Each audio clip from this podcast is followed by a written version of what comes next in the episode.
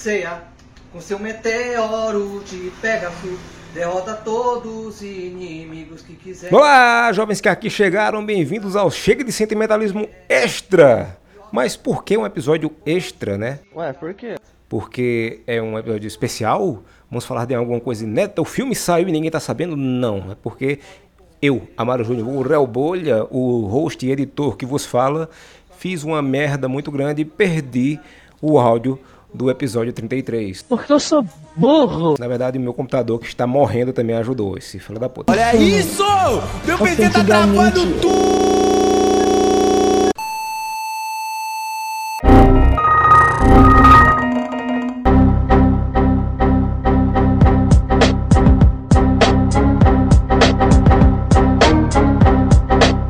Desliga esse computador agora!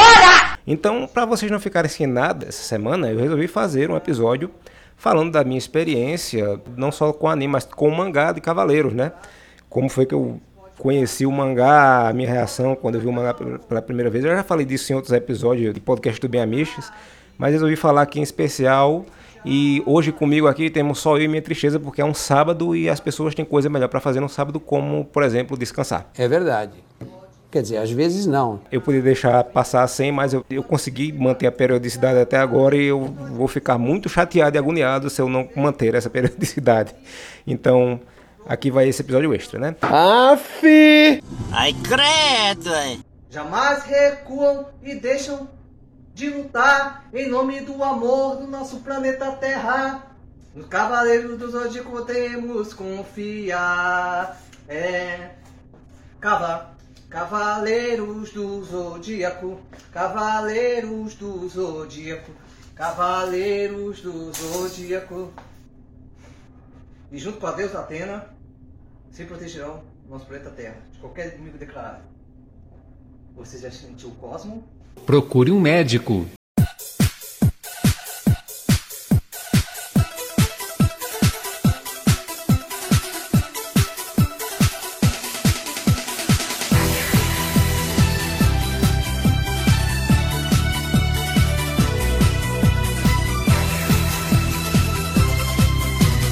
Eu vou começar falando algumas curiosidades sobre a criação do mangá. Eu escrevi um post com curiosidades, está lá no site do Bem Amiches, mas como eu sei que muita gente que ouve o podcast não, não vê o site, né, escuta pelo Spotify ou qualquer outro agregador, e muita gente também não se dá o trabalho hoje em dia de ler posts no, na internet. Quem lê post na internet hoje em dia? É? Só, só sei ler só as figuras. Quem, quem escreve post? Só eu que sou idiota. É a verdade, não minto. Então vou falar algumas curiosidades. Quem já leu vai lembrar, quem não leu vai ficar sabendo agora, né? Eu quero saber. Como foi que começou a ideia né, de Cavaleiros do Zodíaco? O, o Masami Kurumada ele estava fazendo, se eu não me engano, o Ring de Kakeru.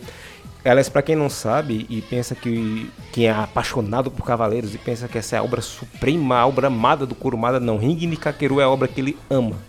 Tanto é que quando o OVA de Saga de Hades estava sendo planejado para sair e as negociações com o Kurumada começaram, ele só aceitou se produzissem uma série de Ring ni Kakeru também. Então procurem, porque na época que saiu os primeiros OVAs da Saga de Hades, saiu uma série de Ring ni Kakeru também, um- uma versão moderna, né? Apesar de Ring ni Kakeru não fazer tanto sucesso, pelo menos fora do Japão, o, o Kurumada é apaixonado. Inclusive, muita coisa dos Cavaleiros tem ali em Ring ni Kakeru. Aliás, tudo de Cavaleiros tem outras obras do Kurumada porque ele se recicla muito. Parabéns!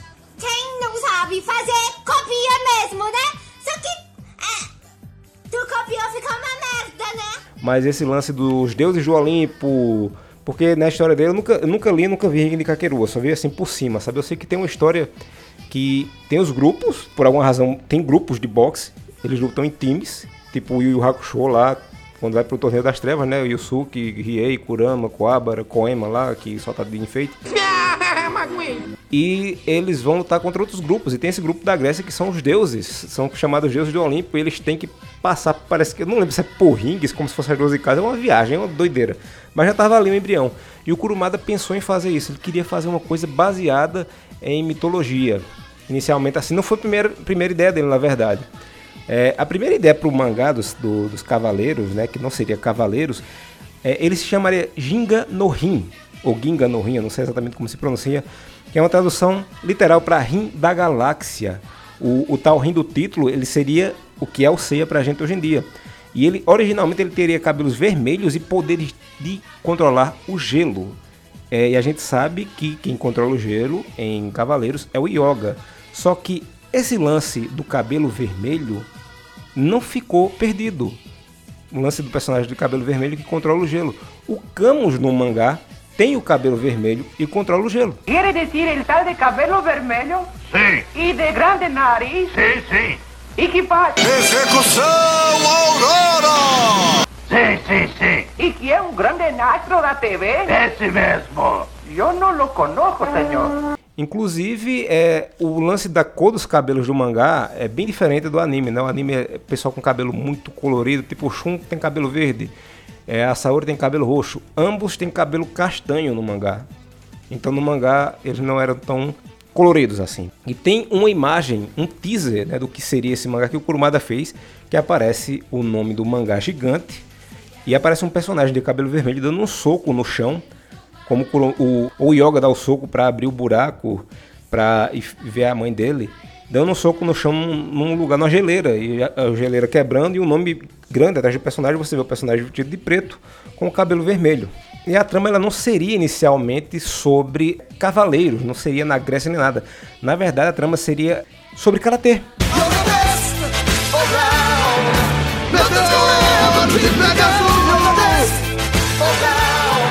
Cólera do Dragão! Chega de sentimentalismo! O Rin, ele seria um praticante de karatê que certo dia ia voltar pro dojo, ia ver o pai morto por um homem misterioso e ia se vingar, né? Procurar o cara para se vingar. Basicamente é o roteiro de Shemui, né? E de um monte de filme de porrada B, tipo sessão kickbox dos anos 90 e 80. É muito clichê, cara. E para tentar fazer algo diferente de tudo que o Kurumada já tinha feito, ele decidiu que os protagonistas tinham que usar vestes protetoras nessa versão. Então a primeira opção não seriam armaduras ainda, porque não teria nada a ver com karatê, mas trajes budistas, né, que chamam-se de kessa. É, o Kurumada achou que uns pedaços de pano não seria proteção suficiente e mudou de ideia. E em seguida ele decidiu por um caminho mais lógico e pensou nas armaduras tradicionais japonesas, tipo Samurai Warriors mesmo. Mas achou que ia ficar um, muito pouco prática na hora do combate, né? Aí o pessoal que produziu Samurai Warriors viu e disse: Toma aí na tua cara, otário. E fez Samurai Warriors. Se fodeu! Ele optou pelas armaduras ocidentais, é, mesmo que elas fossem muito menos práticas ainda. Se você já viu um vídeo de alguém correndo, pulando, saltando com armadura medieval europeia, você vê que é uma merda. Mas na cabeça do Kurumada fazia total sentido. Pra que que esse demônio? Por que ele faz isso? Pra quê? O que fez ele mudar um pouco a ideia ali foi que tem um artista chamado Hajime Sorayama que ele fazia pin-ups com robôs femininas chamadas de sexy robots, que eram tipo mulheres em poses sensuais cobertas de metal. Era quase como se fosse um, um colan de metal. Você já deve ter visto essas ilustrações em algum lugar, parece muito com capas de, da revista Heavy Metal. Lembra muito uma versão do Surfista Prateado, só que mais tecnológico. Lembra muito também os personagens do Silverhawks, né? Que tem aquela roupa, aquela cobertura de metal mais justa, né? Só com o rosto de fora. E as mãos às vezes. A história, originalmente, ia se passar toda no Japão. É, e o Kurumada, ele viu o tema das constelações, ele viu que não tinha nada a ver com a Terra do Sol nascente e ele resolveu mudar para a Grécia. Né? Mesmo com medo danado que o mangá não fosse ser bem aceito por isso, né? Por essa questão de estrangeiro, porque o mangá shonen ele é feito visando o público adolescente japonês, então ele tem que se identificar. Então como é que um adolescente japonês ia se identificar com uma história que se passava fora do Japão, com ocidentais, né? Tem como não, cara. Então ele mudou isso de última hora. A ideia original do, do, Kurumada é que quem iria ser o protagonista da história seria o Ayori, não o Seiya. Isso aconteceu porque o Kurumada ficou sabendo de uma chuva de meteoros que passava sobre a constelação de Leão e ele ficou fascinado com aquilo. Ele ficou pensando na chuva de meteoros que seria o golpe do personagem. Mas aí ele voltou atrás, ele pensou na constelação de Pegasus como personagem principal, mas acabou mantendo os meteoros como sendo meteoros de Pegasus, mas originalmente esses meteoros são referência aos meteoros que passam em cima da constelação de Leão. Eu sou o Leão! E inicialmente a Atena, nossa querida Saori, que vive cheirando coisas estranhas no anime, né? Como a gente sempre fala. Atenção, dona de casa! Está passando na sua esquina o carro da droga. Então chama a noia da sua filha. Ela não seria uma pessoa com forma física, ela não teria forma física, ela teria uma forma etérea. Ela seria a representação da ideia, dos ideais dos personagens, né? É como a fé, basicamente, a fé cristã, né? Deus não tem uma forma física, mas ele existe ali na crença das pessoas.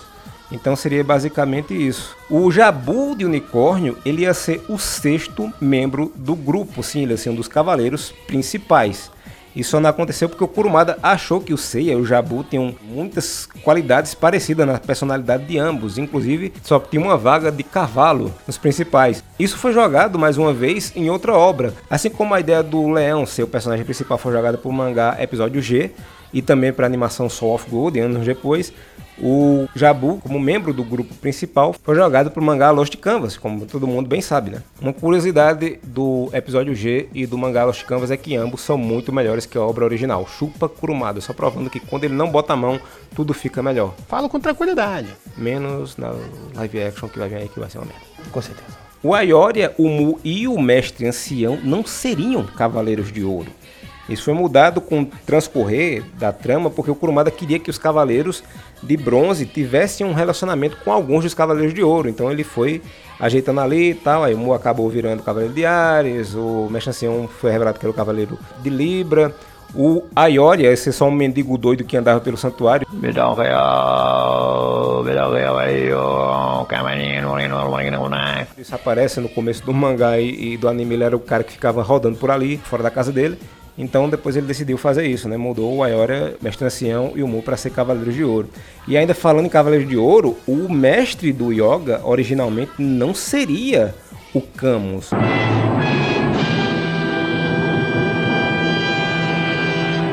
Como o mangá, para quem não sabe, ele é lançado 20. É, tem assim, eles têm uma, uma, um compiladão de mangás que vão saindo, que são em revistas no formato lista telefônica, com papel jornal bem vagabundo e tal, onde os autores publicam 20 páginas semanais e os que têm mais sucesso acabam ganhando encadernados depois.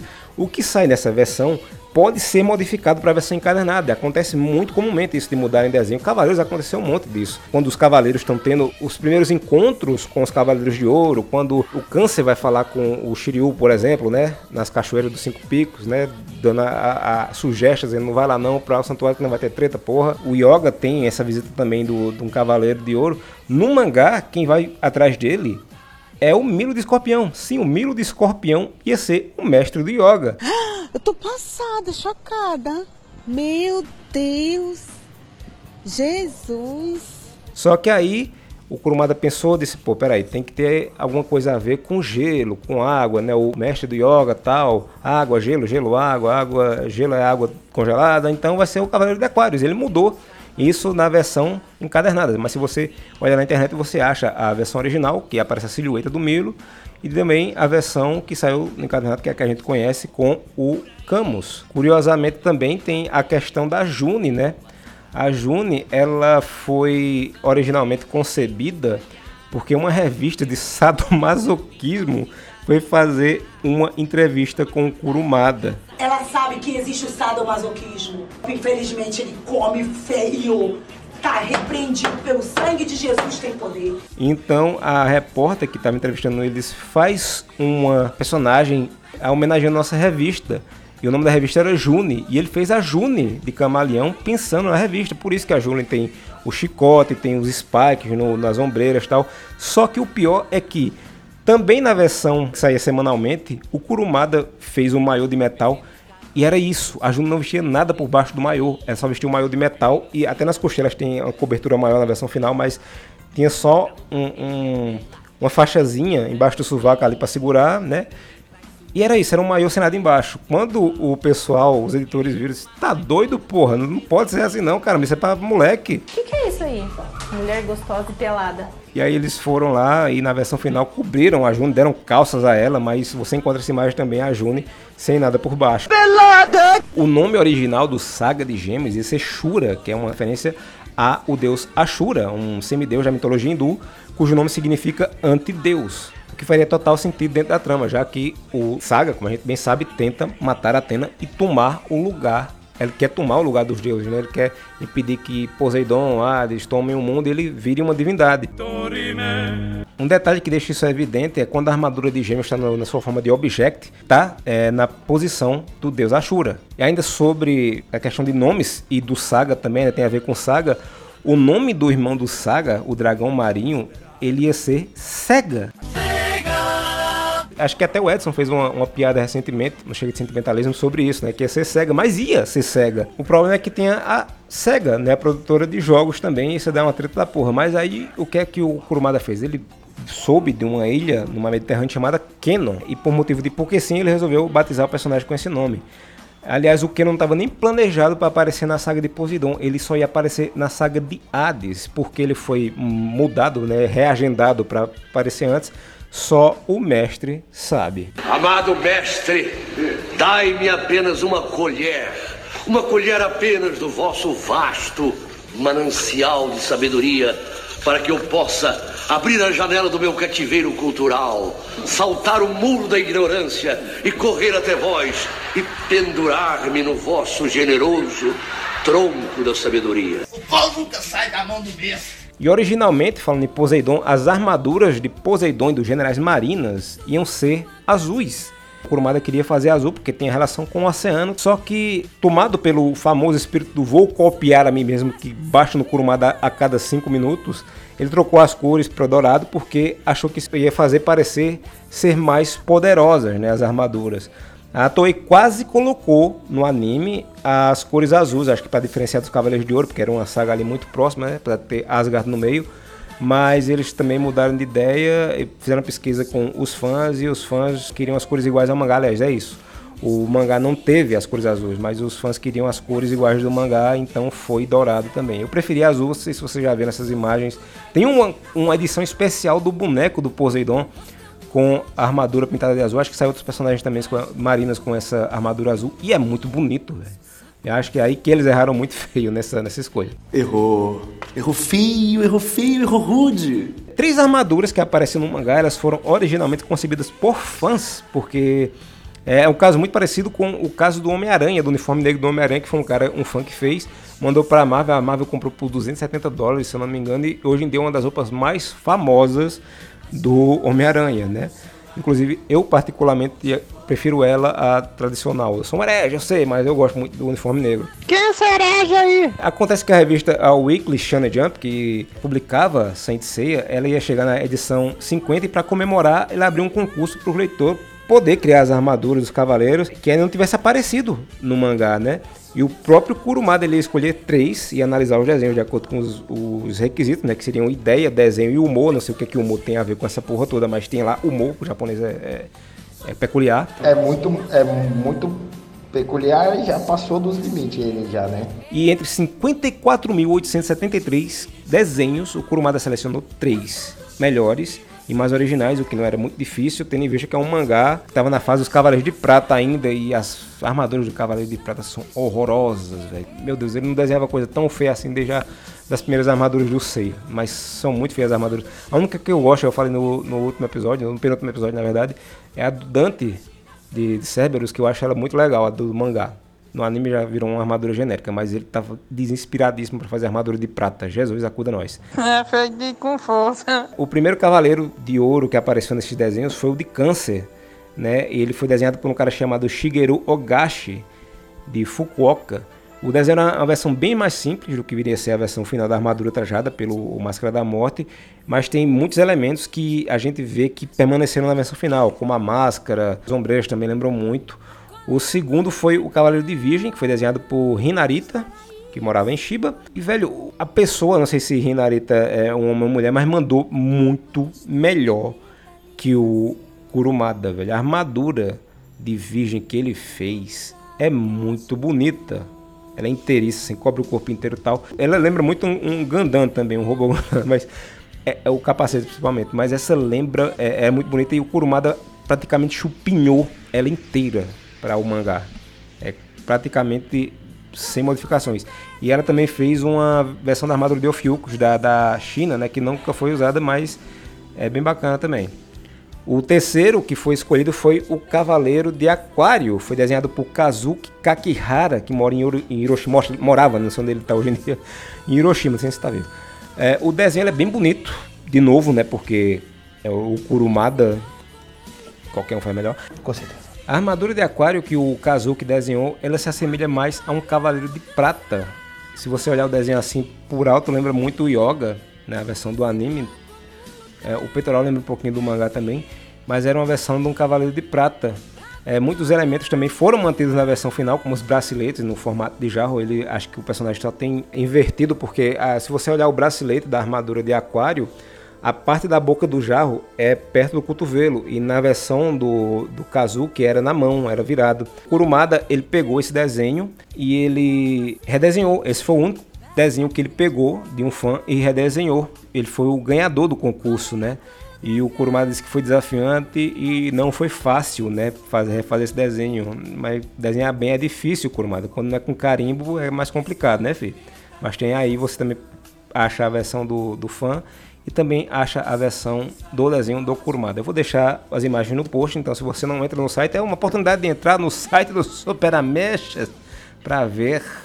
É isso aí, né? www.superamechas.com e você vai ver as imagens no post. Eu vou entrar nervoso lá dentro agora. Consegui entrar agora aqui no celular. A Toei, quando ela encomendou o anime e chamou o, o para fazer, refazer os redesigns, né? Ele disse, não, a gente tem que ter um desenhista bom para fazer isso aqui, chama o Shingo Araki. Ele, ele quase, quase, quase utilizou as versões do, das armaduras do mangá. Os primeiros esboços do Shingo Araki mostram o Seiya com as, a armadura igual ao mangá e elas são muito feinhas.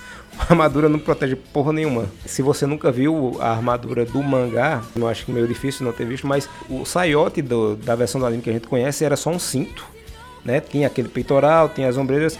A cabeça é uma tiara, muito parecida com a que o Sei usaria muito mais adiante, né, na saga já de Asgard, no, anime. Só joelheiras, não tinha bota, não tinha sapato, tinha nada. E as manoplas. Mas como a Toei não fazia tudo independente, ela tinha um contrato com a Bandai para fazer bonecos, e a Bandai ela queria fazer os bonecos e queria facilidade para fazer as armaduras do boneco, ia ficar muito vagabundo se fosse só uma joelheira, um, um, um cinto e acabou.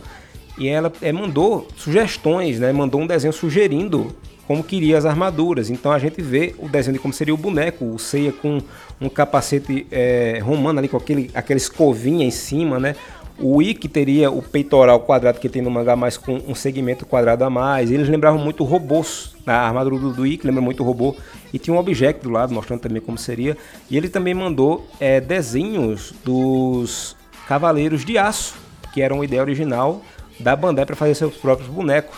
E quem mandou esse, esse desenho dos Cavaleiros de Aço não foi a mesma pessoa que fez a dos Cavaleiros de Bronze. Foi um carinha que é muito conhecido no meio do Tokusatsu, chamado Katsushi Murakami, que era ninguém mais, ninguém menos que o concept artist na maioria das séries é, Super Sentai e Tokusatsu em geral nos anos 70 e 80. Ele fez design do Changeman, do Black Kamen Rider, do Spectre, Sombran, ele fez a porra toda ali.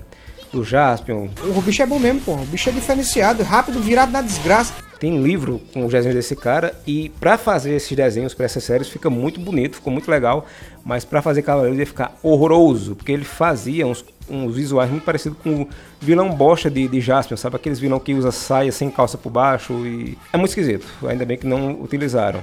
Outra versão dos, dos Cavaleiros de Aço que também planejaram fazer eram muito próximos aos mechas da série Gundam.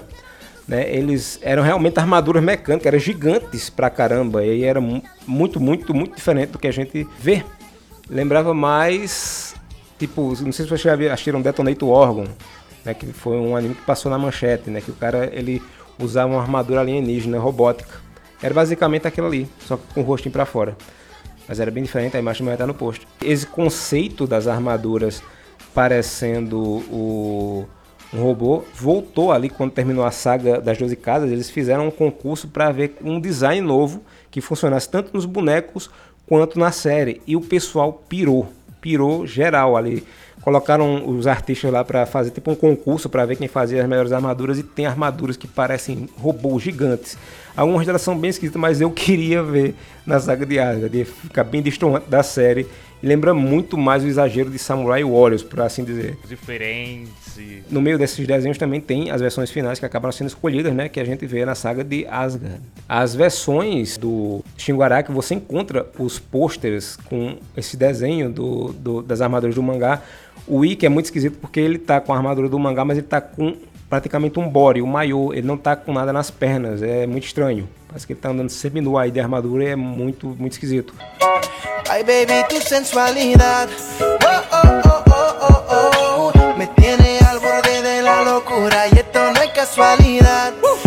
Depois, quando a- o visual das armaduras já ficou próximo ao que a gente conhece, saiu uma versão do Seiya pintado com a roupinha vermelha sendo amarela, a armadura sendo vermelha e os detalhes que eram brancos vermelhos. E esse é muito esquisito você ver isso quando você já está acostumado com a versão que a gente conhece. Ele também desenhou o Shiryu e o Sei lutando com essas mesmas versões, a armadura do mangá, a armadura final do anime, só que pintada de vermelho e amarelo, e a versão final.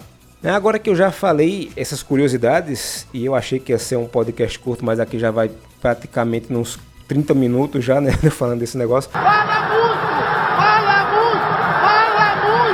Vou falar agora da minha experiência com o mangá. Senta que lá vem a história. Cavaleiros do Zodíaco surgiu em 94 no Brasil porque tinham os bonecos que foram mandados para cá sem contexto nenhum e mandaram os episódios do desenho para dublar e o desenho era feito só para virar um comercial gigante aqui. De fato, o desenho é um comercial gigante, só que aqui pro Brasil ele foi feito, foi mandado aqui justamente para isso. Vende esses bonecos que estão no Porto de Santos aqui presos nesse navio, que a gente pudesse para fora, passa aí. Então, o desenho chegou da uma versão mexicana, eles que já tinham vindo da França, que tinham sido mal traduzido e um monte de coisa diferente, um monte de erro de dublagem é, mexicano e aqui, como foi feito nas pressas no Brasil, mantiveram os erros de dublagem tinham de pesquisar também, né? Para eles, o pessoal que estava fazendo a tradução do roteiro era o que tá aqui tá certo e é o que vai ser. E foi isso, né? Foi lançado, estourou pra caramba, Manchete nem esperava esse sucesso todo e foi um estrondo. Quando começou a passar em 94, a Manchete na cidade que eu morava, que era Santa Cruz do Capibaribe, tinha saído do ar fazia dois anos, acho que em 92 tinha saído do ar. E eu só ouvia os meninos, eu estudava é, com bolsa de estudo num colégio particular, colégio católico particular. É curioso falar isso aqui, mas em Santa Cruz e Caruaru, o polo têxtil é o que movimenta a economia. Então, o pessoal dessa escola que eu estudava, os pais eram donos de, de fábrica de tecido, de coisa assim, tal, era gente grande, né? E eu era o pobre da porra toda, né? Eu vivia no meio da burguesia. Bando de burguês, safado! Eu lembro uma vez que eu não tinha dinheiro para levar pro lanche e minha mãe assou um, um, peito de frango, né? Colocou num pão francês e mandou enrolado num guardanapo e eu morrendo de vergonha. De, porra, bicho, todo mundo comprando lanche ali, eu vou. Aí sentei no canto e fui comer. E o menino tava ali na hora do recreio, lanchando, tal, ele, um, um deles viu, parou, fez. "Ah!" Aí eu digo, meu Deus, lá vai começar a humilhação. Mas não, o menino voltou, ele ficou fascinadíssimo com o que eu tava comendo. Eles, o que é isso? Eu digo, pão com carne, né? De galinha. Mas isto é fascinante. Só onde foi que tu comprou, meu? E começou a aglomerar gente ao redor, bestificada com o meu prato tão fantástico e exótico. E eu foi demais estranho ali naquela escola. Só tem uma coisa a dizer em relação a isso, Daniel. Doideira! E aí eu não assistia porque não tinha antena parabólica, só pegava manchete para quem tinha antena parabólica. Eu não tinha antena parabólica em casa, não tinha nem para comprar o lanche na escola, porra. Como é que ia ter antena parabólica, né? Só que aí eu ouvi um menino falar de um menino que aí eu conhecia só de vista, que ele tinha antena parabólica na casa dele, dava pra ver a casa dele. O pai dele era fazer coisa pra feira também, né? Mexer com roupa também. Ele morava num prédio grandão e tal. E em cima você via antena parabólica. Então o que é que eu fiz? Eu comecei a me aproximar do menino para fazer amizade com o menino. O menino era meio solitário, via preso naquela casa gigante, para assistir Cavaleiros. De fato, eu fiz amizade com o moleque e a gente assistia, porque Cavaleiros era fez tanto sucesso que ele passava em dois horários. Ele passava, eu não lembro se era nova desde a manhã e seis da tarde, e reprisava o episódio de noite, né? Desta vez não tem parada. A partir desta segunda, todas as aventuras dos Cavaleiros do Zodíaco na versão integral, do primeiro ao último capítulo, às dez e meia da manhã e às seis e quinze da tarde. É isso mesmo, você vai curtir direto, sem interrupções, cada episódio da série que conquistou o Brasil. Cavaleiros do Zodíaco, a partir desta segunda. E eu ia lá brincar, às vezes de manhã, via de manhã, às vezes via de noite, às vezes via nos dois horários. E assim, o moleque era, era legal, sabe? Ele era muito gente fina. Mas inicialmente a minha amizade foi por, por isso, né? Então eu assistia Cavaleiros na casa dele. De vez em quando aparece cada amigo na vida da gente. Eles chegam oferecendo. Cavaleiros do Zodíaco. Desenhos inéditos. Em 96 eu me mudei para Caruaru. Em Caruaru a manchete era TV aberta, né? Então eu comecei a acompanhar, acompanhar a série todinha quando eu mudei para Caruaru. Acho que foi em 96 mesmo, foi em 97, não lembro que Cavaleiros parou de ser exibido e começaram a exibir outras coisas, né? Eu assistia muito o US Mangá, eu fiquei sozinho, muito sozinho quando mudei para Caruaru. Então meu negócio era ver desenho japonês. Que em Santa Cruz eu morava num rua que era tudo família. Então aqui eu, eu sou muito tímido, era bem mais na verdade antigamente. E eu não chego, até hoje na verdade, eu não chego num lugar assim, sai falando com as pessoas não, né? A não ser que eu esteja com alguém que conheça as outras pessoas. Mas então cheguei em Caruaru, não fiz amizade com ninguém e eu ficava em casa assistindo isso. E uma vez eu estava na rua com meu pai e eu estava entendendo que ele tava aquelas conversas longas que pai tem com os amigos e o filho fica lado sem fazer nada. Disse, pai, me dê dois reais aí pra eu ir ali na banca ver se eu compro um gibi. Tenho começado a ler Homem-Aranha e X-Men. Eu queria ler um gibi. Eu, li, eu lia já desde moleque Mônica e Urtigão da Disney. Eu me alfabetizei com Mônica. Eu, eu fui orador da turma com 6 anos de idade porque eu tinha leitura muito boa, porque eu vivia lendo gibi. Então eu fui na banca e encontrei uma revista chamada Animax, que era sobre animação japonesa. Encontrei, na verdade, nesse dia eu peguei dois livrinhos pequenininhos, que era só com posters de... Eu tenho essa revista até hoje. É, são umas revistas de bolsa com posters de mangá e algumas informações. E depois eu achei essa Animax. E eu comecei a me aprofundar nesse negócio de mangá e anime e eu, minha vida era isso. Tem que ser contra, droga, droga é o mal. Não, o Rogerinho, não. A droga é o mal, Daniel, a droga é o mal, não podemos abrir, que isso? Não podemos abrir isso não, pelo amor de Deus, Daniel, a droga é o mal. não, o álcool cigarro. também, Daniel, a maconha destrói. Você não pode ser a favor disso, meu Deus. Não pode ser isso não, Daniel. Tudo bem, Rogerinho? Tudo bem? Ficar imaginando quando que seria quando eu descobri que existia mangá também, que os- as animações japonesas, a maioria eram baseadas em quadrinhos de caramba, um dia será que a gente vai ver isso aqui no Brasil? Será se? E não tinha mangá na- nas bancas, né? Então, minha vida era essa. Se minha vida é errada, ninguém tem nada com isto. Um dia, muitos anos depois, lá, isso foi 96, 90, 97. Em 2002, 2001, 2002, é, a Conrad anunciou que ia lançar o mangá dos Cavaleiros.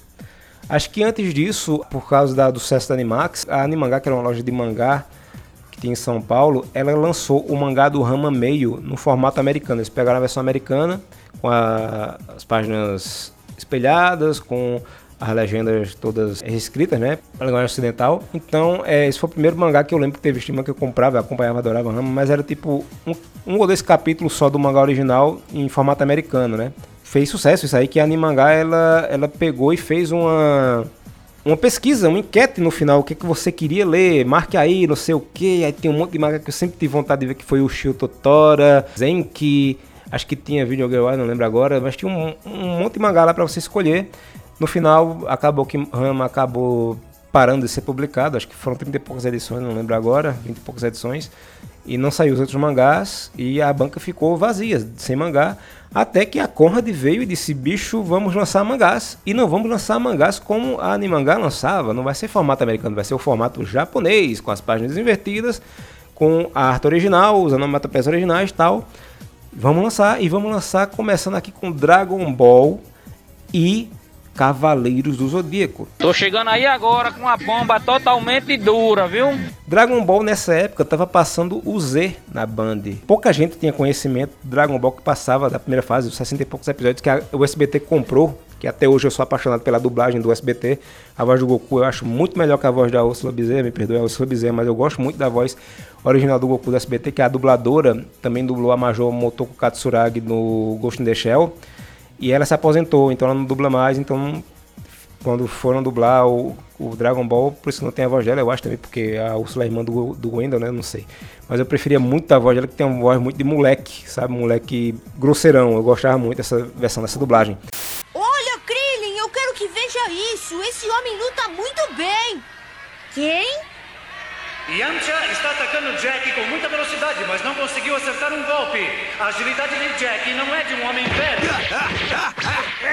Já chega de gozação! Agora você vai conhecer a força do punho do lobo feroz! Olha, ele realmente é muito veloz. Eu tô falando do seu amigo Yantia. Isso é verdade. Eu já lutei com ele e seu ataque é como um relâmpago. Além disso, é muito forte. Tá falando do Chun? Não, do Yantia. E muita gente não sabia que existia isso e aproveitando o sucesso Dragon Ball Z, a Conrad lançou Dragon Ball e exatamente por ter sucesso Dragon Ball Z, eles no meio do mangá, acho que tinha passado 10, 20 edições, disseram, a gente vai começar a publicar em paralelo com o começo, vamos publicar a fase Z também. Aí eles publicavam Dragon Ball e Dragon Ball com no canto embaixo assim, fase Z número 1, para você não se confundir. E foi um cabaré, né? Assim, foi um cabaré bom no caso, né? Eles não lançavam o Tacon bom completo, não vinha com as 200 páginas japonesas, eles bem o Tacon, né? Dividiram no meio, ficava só com 100 páginas. Um papel que hoje em dia é o papel comum dos mangás de banca, né? Aquele papel, acho que é offset, né? Até hoje eu tenho os mangás de Dragon Ball a qualidade ainda é boa, sabe? Assim, eles se mantêm com o tempo. O problema era as capas. Como eram cortados no meio aí, eram números ímpar e par, os números pares é, os números ímpares, na verdade, eles vinham com imagens originais do mangá, a capa original do mangá. E os números pares eles tinham que se virar para fazer capa aqui no Brasil. E era um Photoshop horroroso tal, mas a gente relevava isso na época, né? E Dragon Ball foi lançado quinzenalmente. Eu lembro que fui na banca, comprei o mangá Dragon Ball, era R$3,90 se não me engano. E eu vi, e os desenhos eram iguaizinhos assim ao desenho do, da TV, e era bonito pra caramba. Eu fiquei bestificado com aquilo e eu adorei e tal. Legal e bonito. E o mangá de Cavaleiro ia ser mensal e foi sair depois. E eu fiquei ansioso. Eu digo, caramba, se o mangá de Dragon Ball é bonito desse jeito, imagine o de Cavaleiros, né? Sabe de nada, inocente! E aí saiu o mangá do Cavaleiros. Mas antes de falar de quando eu vi o mangá do Cavaleiro, eu vou falar do que saiu antes. As únicas coisas que a gente teve para enganar o bucho, por assim dizer, de Cavaleiros e do mangá no Brasil. Ah, não. A gente lembra muito da revista Herói, né? Fala sempre que fala em Cavaleiros, lembra da revista Herói e tal, que quando saiu as primeiras edições não tinha internet, eles iam atrás de fitas. A primeira edição de Herói, da Heróis tem fotos das, das imagens de fita de vídeo dos Cavaleiros, tudo borrado, tudo esquisito, a imagem horrível.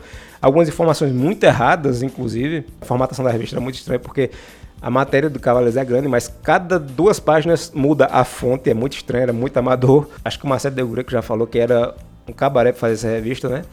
E não tinha nada assim de muito inovador nas, na matéria da, da Herói, era só o que, que tinha na banca, né? Assim, eu conheci Cavaleiros antes de assistir o anime. A primeira coisa dos Cavaleiros que eu comprei foi a Herói 6, se eu não me engano, que tem um Shun na capa. E depois eu fui atrás da 7, que tem o, Ikki, e eu li ali, eu não sabia o que era. Eu fiquei bestificado com. Tinha um cara enfiando a mão no peito do outro ali. Meu Deus, o que é isso? Olha isso aqui, velho. Que lindo. Mano. Eu tô muito besta, velho. Olha que lindo. É muito lindo.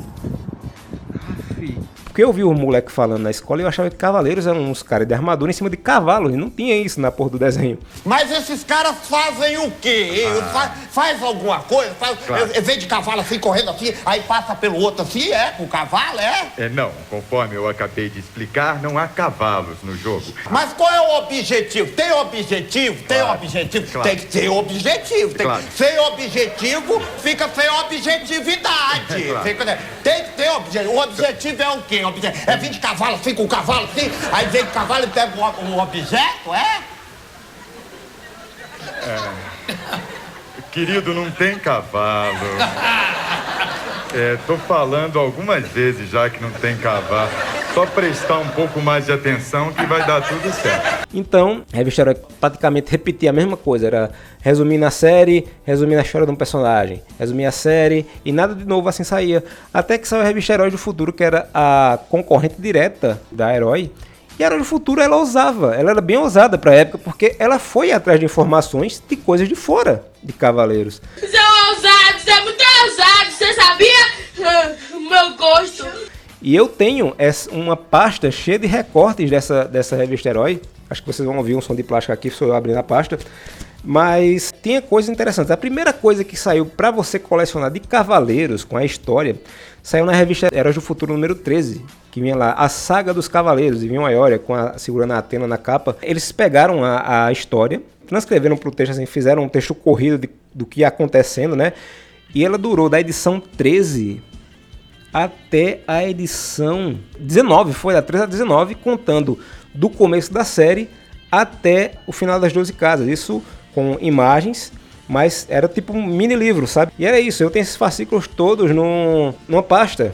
Né, ele vinha no meio para você poder destacar e fazer um livrinho se você quisesse também. E até aí não tinha nada diferente assim do que vinha normalmente. Mas como eu disse, eles ousaram. E na edição 2 de Heróis do Futuro, eles falaram dos doujinshi, dos fanzines de cavaleiros, né? Do, das coisas que tinham lá no Japão, que era muito comum até hoje, é comum fazer doujinshi, que é um, um quadrinho feito por fãs, tal, muitas vezes com qualidade profissional, e tem muito profissional que sai disso. E já era uma coisa diferente. E foi a primeira vez que você via cavaleiros em quadrinhos. O Dojinshi, eu acho que foi até nessa edição, lançaram impresso uma história do Shun, né, ganhando a armadura de Fênix. Eu tô com ela aqui. Diminuíram as páginas, ficou do tamanho de um bem menor que um A4. As páginas são bem pequenas, eles transformaram numa versão pocket.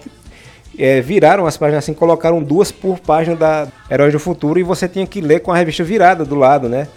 E vinha essa em quatro páginas do Shun indo para a Ilha da Rainha da Morte, ganhando armadura porque amoleceu o coração do Guilty, né? Porque ele parecia muito com Esmeralda e o Guilty entrega a armadura para ele porque ele fica sem coragem de maltratar o Shun e aí fica meio dúbio se é porque ele parecia com a Esmeralda ou se porque o Guilty realmente tinha tava com a queda pelo Shun. Mas é bonitinho, né?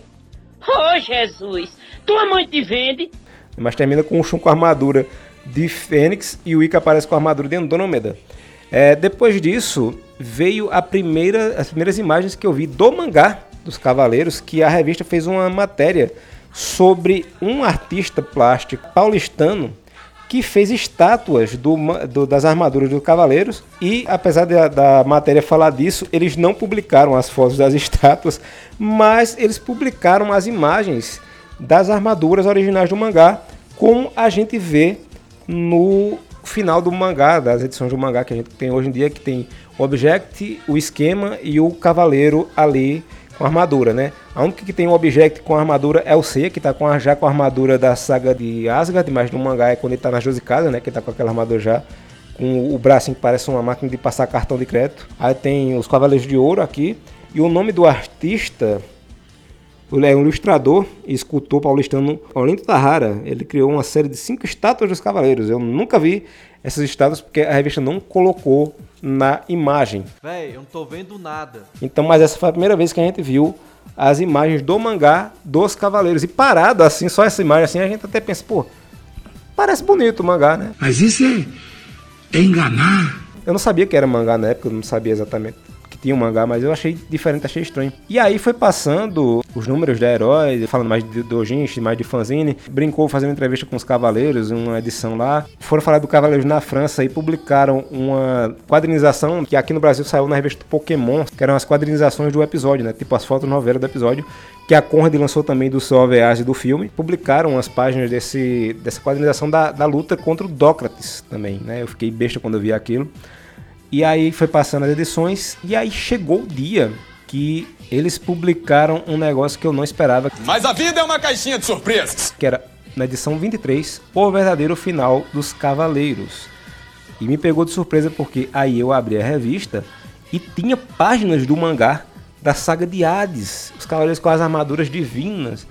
E eu achei lindo, velho, porque eu não conhecia o começo do mangá e o Kurumada começou a emular o traço do Shinguaraki na fase de Asgard, né? Ele trouxe, quando começou a fazer Poseidon no mangá, ele começou a emular o traço do Shinguaraki. Ele esticou os cavaleiros, deixou eles mais esguios, as armaduras ficaram mais planas, mais chapadas, mais bonitas. E eu vi aquilo eu fiquei bestificado. E, caramba, então é assim que termina. Aí tem lá a, imagem, a última imagem do mangá, a última imagem do Senna mangá que tá com a cabeça assim para baixo, com o olho fechado e tal. Que talvez ele tenha morrido, coisa e tal, tal e coisa. E tinha a última frase que nunca começou da cabeça, né? Que o Kurumada na, no fechamento do mangá disse: a pena que eu desenhei o rosto do C pela última vez quebrou, eu nunca vou esquecer, não sei o que, coisa e tal. A gente nem, mal sabia que ele ia voltar, ficar batendo nessa tecla até hoje nesta merda. Fala essa porra! Nossa filha da puta! E eu fiquei bestificado, foi a primeira vez que eu vi coisas do mangá. Então, voltando para a parte do mangá, em si, 2000 years later. eu fiquei ansiosíssimo, né? Chegou o mangá dos Cavaleiros na banca. É demais, gente. É muita emoção pra mim. Eu lembro que era até uma banca que ela não durou muito aqui no, no bairro onde eu moro. Ela ficava na praça ali perto da igreja. E normalmente eu ia no centro comprar. E eu fui nessa banca correndo pegar o mangá dos Cavaleiros. Peguei o mangá número 1. Um, voltei pra casa alucinado, né? Digo, pô, vamos lá. Vai ser bonito pra caralho. Porque na minha cabeça, o anime dos Cavaleiros só tinha episódio bem feito, bem animado. Hoje em dia, gravando Chega Sem Tetalismo, é que eu vejo que era uma merda mal feita pra caramba, esse começo. Feio pra desgraça, velho. Só foram botar dinheiro nas ruas de casa ali. Mas eu tinha na minha cabeça os episódios tipo produzidos pelo, pelo diretor lá que eu sempre falo dele, né, que é o que é o Shigeyasu Yamauchi, né, que ele faz os episódios mais bonitos, como o Seiya se jogando no penhasco com a, a Saori, a luta do Dócrates quando ele sequestra Atena, aqueles episódios mais bem desenhados, mais bonitos. Na minha cabeça era só daquilo, né? Os filmes do Abel, o filme de Asgard, o OVA de Asgard, que eu amo de paixão, e o filme Prólogo do. E na minha cabeça era assim. Então quando eu abri um mangá, e eu, porra, eu olhei assim, pum. Ok, o desenho é diferente. É estranho, é diferente, mas vamos, vamos lá, vamos seguir, né? Quando aparecer as armaduras vai ser foda. Quando você botar armadura, aí o bicho pega. Aí tá lá, você é gordinho, é o Cássio meio gordinho também. Uma história até violenta pra caramba, mostra o Cássio decepando cabeça de gente pra caramba, no meio de um monte de cabeça decepada. Tem a luta com a China, cai no penhasco, aí eu digo, pronto, é agora, ele vai abrir a caixa da armadura, vai botar a armadura, vai ser foda pra caramba, tal e coisa, e de repente ele abre a armadura, a caixa da armadura. Já começa estranho, porque ele coloca a armadura analogicamente, com a mão, a armadura não saltita da caixa e vai pro corpo do cavaleiro como é no anime, né? Eu digo, ok. Tá que tá errado isso, né? Aí tem um bracelete esquisito com a joia no meio, eu digo, ok, isso tá estranho. E aí abre aquela cena, página dupla, splash, splash page, ceia com armadura. E foi a coisa mais broxante que eu vi na minha vida, porque era um cinto rei, duas joelheiras, um bracelete esquisito, um peitoral, uma ombreirinha ré, furreca e uma tiarinha. Digo, que bosta, hein, rapaz? Que coisa horrorosa! Sai daí, Olha que coisa horrorosa! Eu vou parar de estar tudo errado! Tudo errado, tudo errado! Olha só que desgraça! Mas vamos lá. Confesso que achei horrível, mas continuei, né? Lendo tal. Saiu a edição 2, fui pegar. Na capa já tava o Yoga lá com aquela armadura esquisita dele também.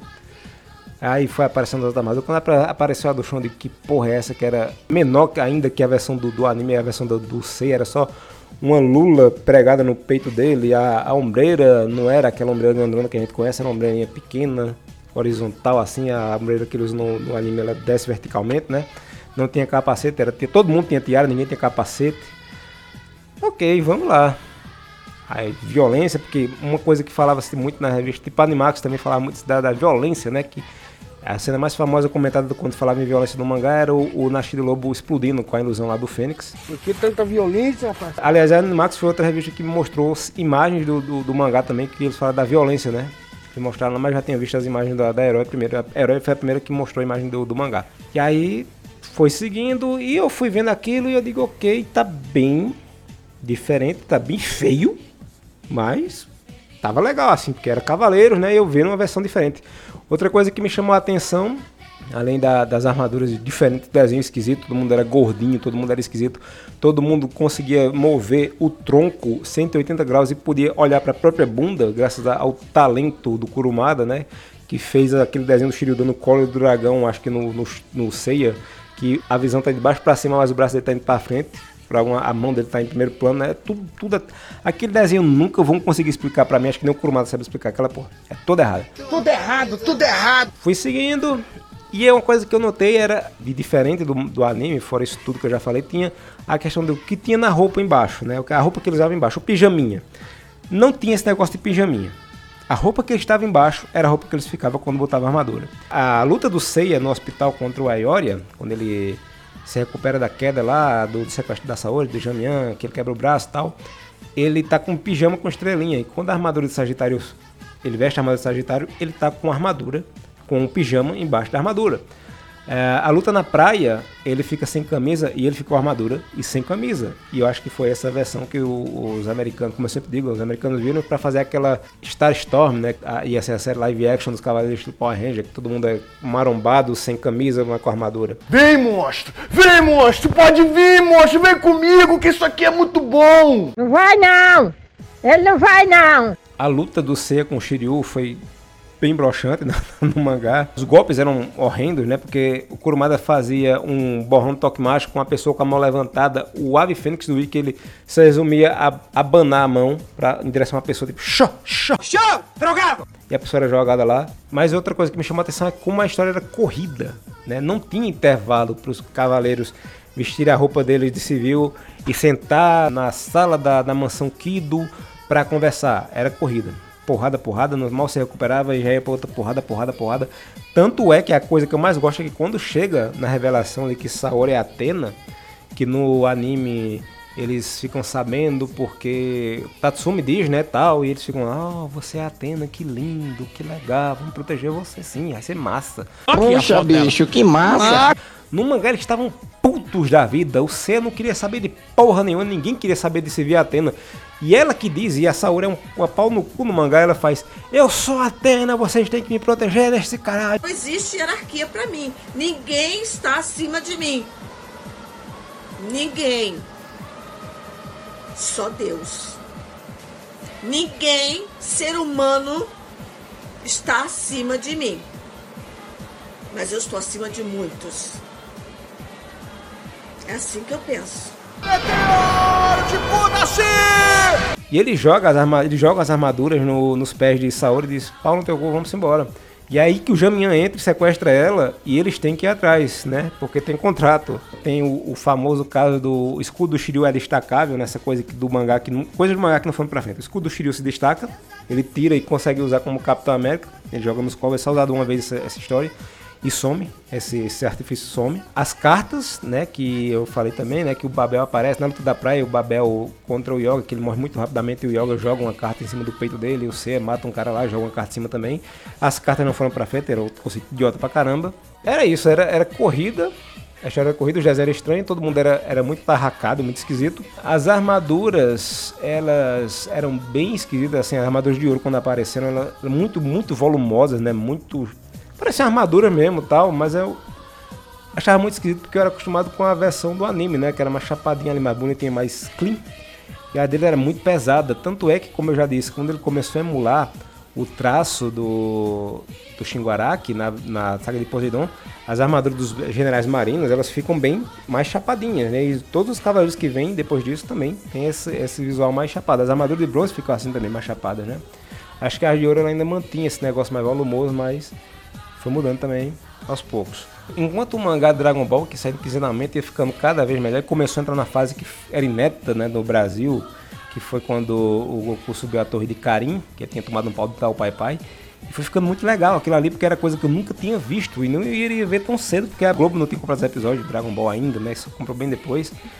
E o mangá de Cavaleiros, apesar de ser feio esquisito, eu tava gostando e eu queria ver para onde ia, né? E era mensal, então era esperar no sofrimento da gota e as capas, né? Como eu disse, tem as originais e tem as feitas em, em Photoshop. Eu estava especialmente cagando as capas no Photoshop de Cavaleiro. Meu Deus do céu, uma pior que a outra. Que coisa ruim! A outra imagem que eu lembro também de ter visto do mangá antes, primeira vez que eu constatei que nas 12 casas você não usava armadura parecida com a do anime, era uma revista que, se eu não me engano, era aula, não sei se era aula de japonês ou era aula de roteiro.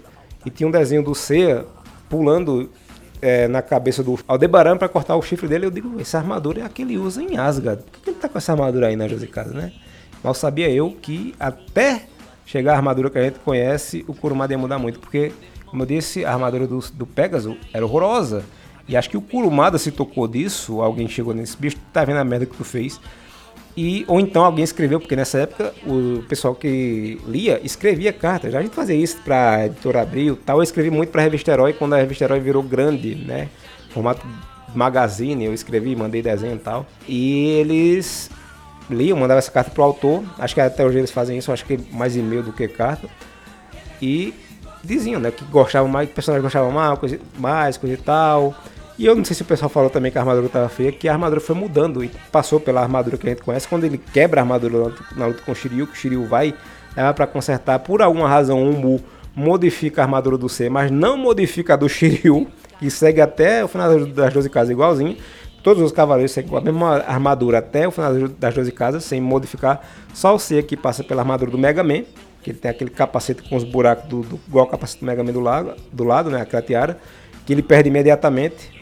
Depois, quando ela é refeita, aí eles colocam a tiara mais parecida com a que a gente conhece na saga de Asgard, do anime, né? E aí é, é que é a armadura que ele segue até o fim das 12 casas, né? Quando termina a saga das 12 casas e começa a de Poseidon, que eu vi o salto na qualidade do traço do Kurumada, não que ele tenha virado um desenho excepcional, a gente sabe até os que desenham mal todo jeito, mas ele melhorou muito, ele deu uma esticada nos personagens, que ele começou a emular o anime, eu digo, caramba, tá bonito.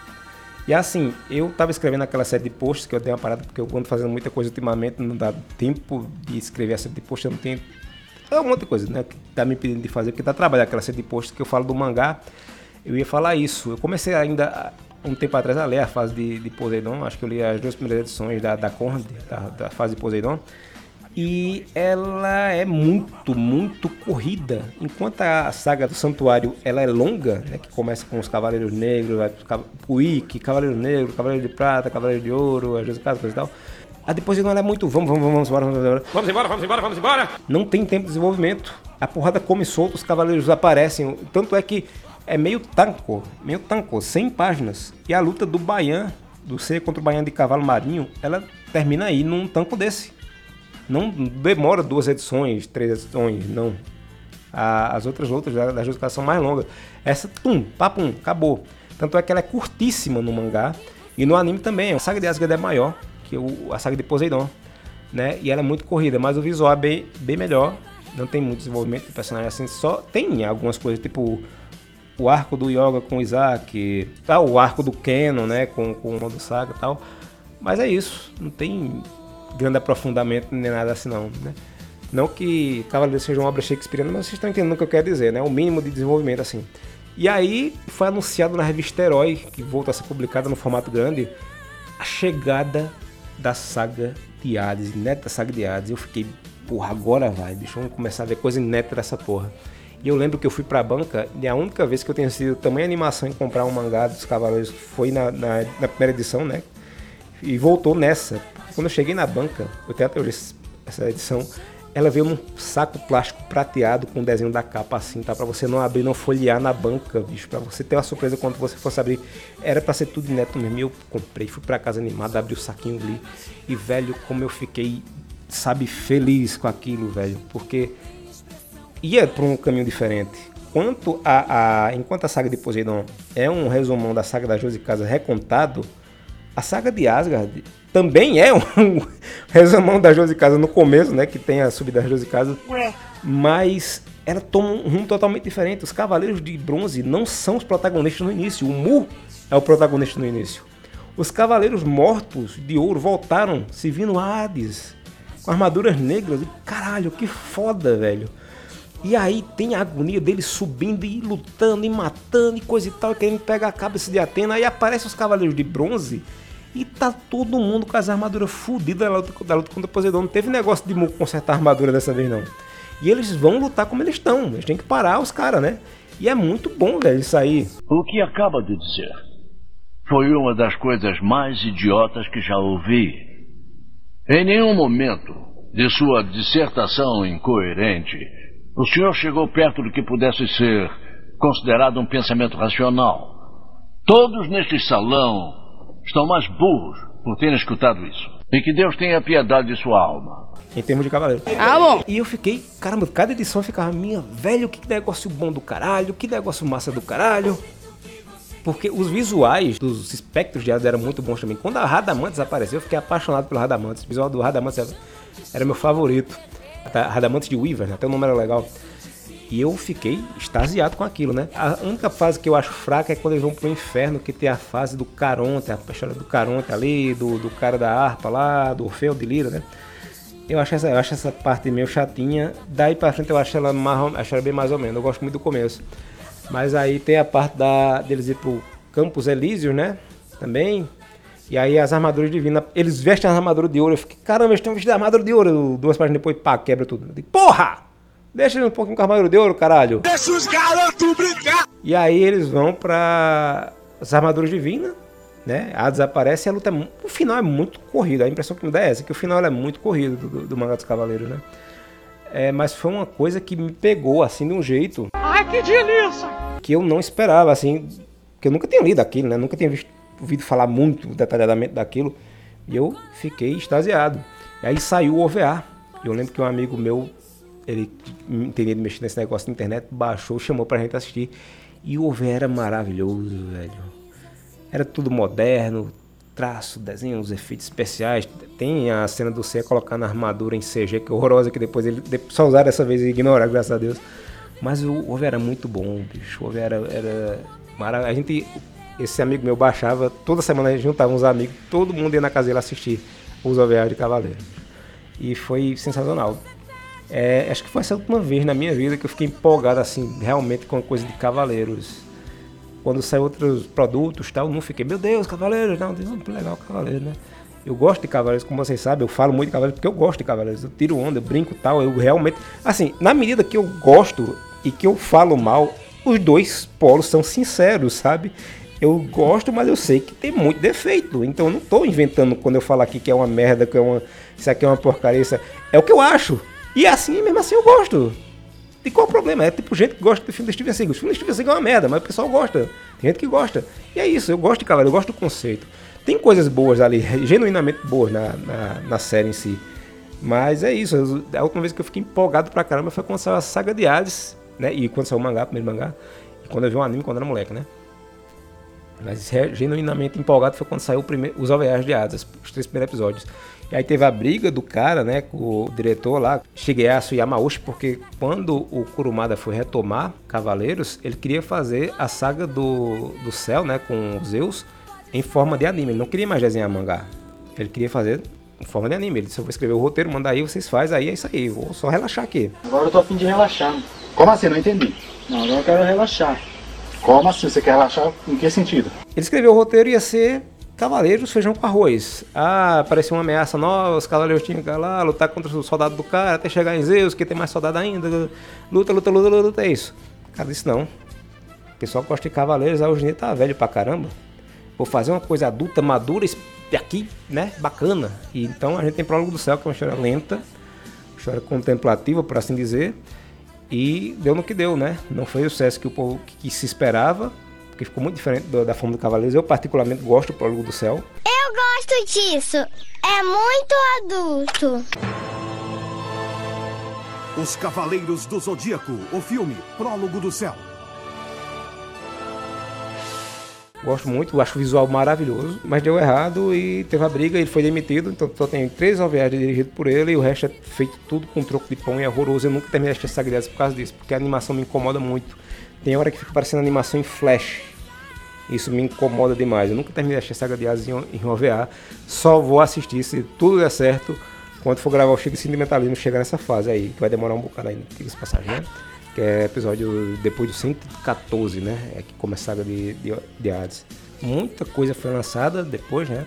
O Lost Canvas foi uma série que eu não assisti todo porque realmente o começo com o ser genérico lá, o tema não me agrada, não gosto dele, mas quando os Cavaleiros de Ouro é, entram na equação, e aí sim, depois de muitos anos, eu fui começar a ver caso dos Cavaleiros de Ouro, que o pessoal falava muito bem, e eu vi que realmente é muito bom, que o defeito é o protagonista mais uma vez, mas infelizmente não, não continuou, porque a TMS fez um trabalho maravilhoso, não foi a Toei que fez, é, mas não deu continuidade, né? Porque disseram que teve baixa audiência coisa e tal. Incrédulo, porque é um negócio tão bom, não deu tanta audiência. Teve Soul of Gold, que eu nunca assisti, assisti o primeiro episódio, mas a qualidade de animação eles também não investiram, porque, como eu sempre digo, Cavaleiros não faz sucesso no Japão, como se fazia antigamente, ele faz sucesso fora. É, o público que eles visam é o, Ameri é o, o mexicano, principalmente o mexicano francês, que é apaixonado por cavaleiros franceses, os italianos, os mexicanos, é o pessoal ali também da, da, da nossos vizinhos da América do Sul, Chile, Peru, coisa e tal. O Brasil, né? Mas Japão não, não é o foco deles, então eles não investem tanto dinheiro nisso. Quando saiu Santia Show, eles cagaram o visual que tinha do mangá, que é maravilhoso, para um visual genérico do anime, emulando Shin Araki, e ficou horroroso. Quando saiu o, o Ômega, eu vi o primeiro episódio, eu só vi o primeiro, acho que eu só vi o primeiro e o segundo episódio. Eu vi o primeiro episódio, eu fiz um, um post na época e disse que era bacana, sabe? A animação tava muito bonita. E é o cara responsável pelo o character design do Cachern Sims, que o Cachern, sim, se você nunca viu, Cachern é uma, um remake de um anime antigo da Tatsunoko, quando o Caixano ele tira o capacete, ele é igualzinho ao Seiya. E quando fizeram o Ômega, chamaram esse cara para fazer, o cara, ou o cara, uma mulher, não sei, fazer o character design, cuidar da animação ali, e é pavoroso, assim, por assim dizer, porque as armaduras dela parecem colantes com cristais, eles misturaram Cavaleiros com Sailor Moon e, e Pokémon. E eu não gostei, né? Por isso, né, o visual, tanto aqui na segunda temporada eles dão volume às armaduras porque o pessoal reclamou, mas continua ruim, continua com, a, com a, os cristais. Tem algumas coisas muito preguiçosas, como os cavaleiros de aço eles aparecem e as armaduras deles são todas iguais ao, a do Daish. Eu sou o Cavaleiro da Terra! Só que com o peitoral do mangá, do Ikki, né, aquelas caixas de leite, os cavaleiros de bronze secundário, o Ish de Hydra, o Daish de Lobo, o Gek de Ursa, eles aparecem com essa mesma peitoral. A armadura é tudo genérica, tudo muito parecida. Muito preguiçoso isso. Os cavaleiros antigos aparecem, a armadura dos cavaleiros de bronze originais são horrorosas, tipo a do Yoga ficou horrível, a do Shun tem uns cristalzões lá, as ombreiras esquisitas. A do Ikki é a única que ainda segue o, o, o original fiel. O Sei é o Cavaleiro de Sagitário agora também e tal, mas eu realmente não me pegou essa série. Ela é muito mais juvenil. Tem uma carinha muito de, de anime genérico, sabe? Pra, pra molecada. E porra, assim, tipo. Hum, sei lá, vou usar um exemplo aqui agora, não, me vem à mente. E quando saiu a série de CG também, não me agradou, como eu já, já, a gente já gravou sobre isso no, no Bem. É uma série em CG, velho. Não tem limitação quando você usa CG. E os caras usam GIF repetindo golpe. E não faz luta elaborada. Na fase agora atual que tá saindo, não tem as lutas dos de casa. Tem uma luta até melhor. O C contra o Leão é uma que eu destaco muito. Mas, sei lá, bicho. Não tem a violência, que eu acho que é um negócio que é característico do Cavaleiro. Não me incomoda também não ter a violência. Quando saiu o filme Lenda do Santuário, quando saíram as primeiras imagens, eu achei horrível, critiquei, eles pareciam muito mais furados do que Cavaleiros. Quando eu vi em movimento, eu fiquei encantado com um monte de conceito, de visual também me, me, me encantou. O conceito do Cosmo sair do corpo dele para formar o golpe, o Cosmo brilhar nos olhos dele, porque ele sempre falava, você vê, eu vejo o Cosmo nos seus olhos, não sei o que, fala isso no mangá, fala isso no anime, e você vê o olho dele brilhando.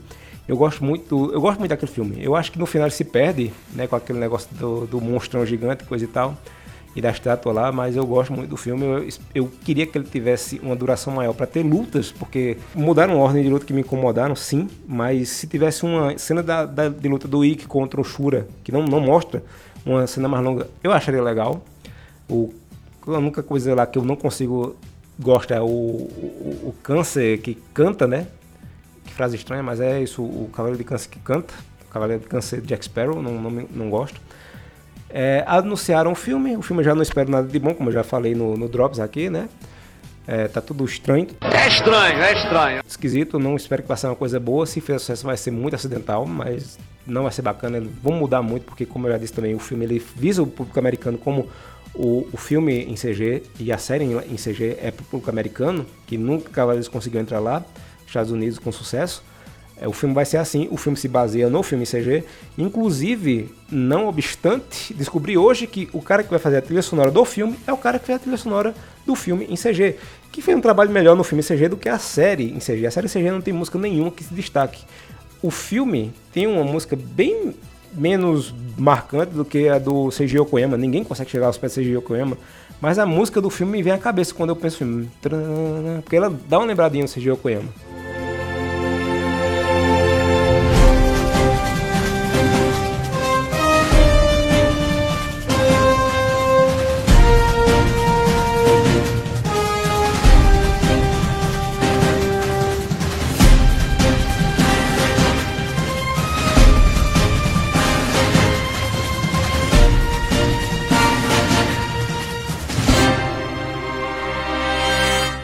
A da série é genérica, não tem graça nenhuma.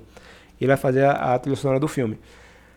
É, disseram que vai vir uma série agora com a saída do, do filme, né? Vai sair uma série em 2D. Não sei o que vai ser. Se for um remake, eu espero que seja um remake baseado mais no mangá. Eu gostaria muito de ver. Agora eu quero ver as armaduras do mangá, porque o Jerome Alquier fez o trailer da Saga de Hades, que impulsionou a série da Saga de Hades.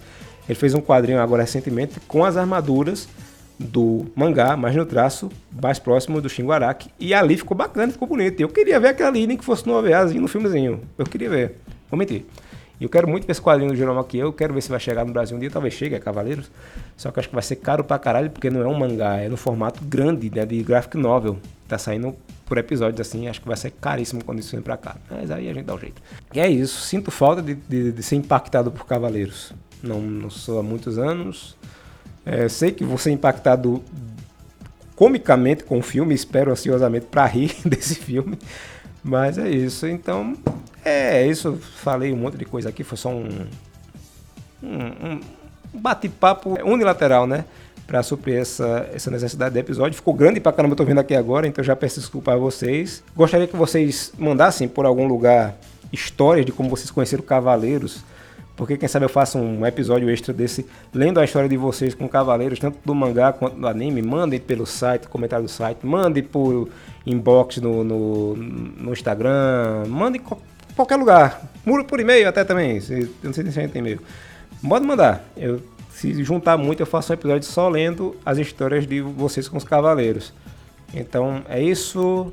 Até a próxima, minha gente. Beijinho no seu sorriso. Abraço na sua boca. ish.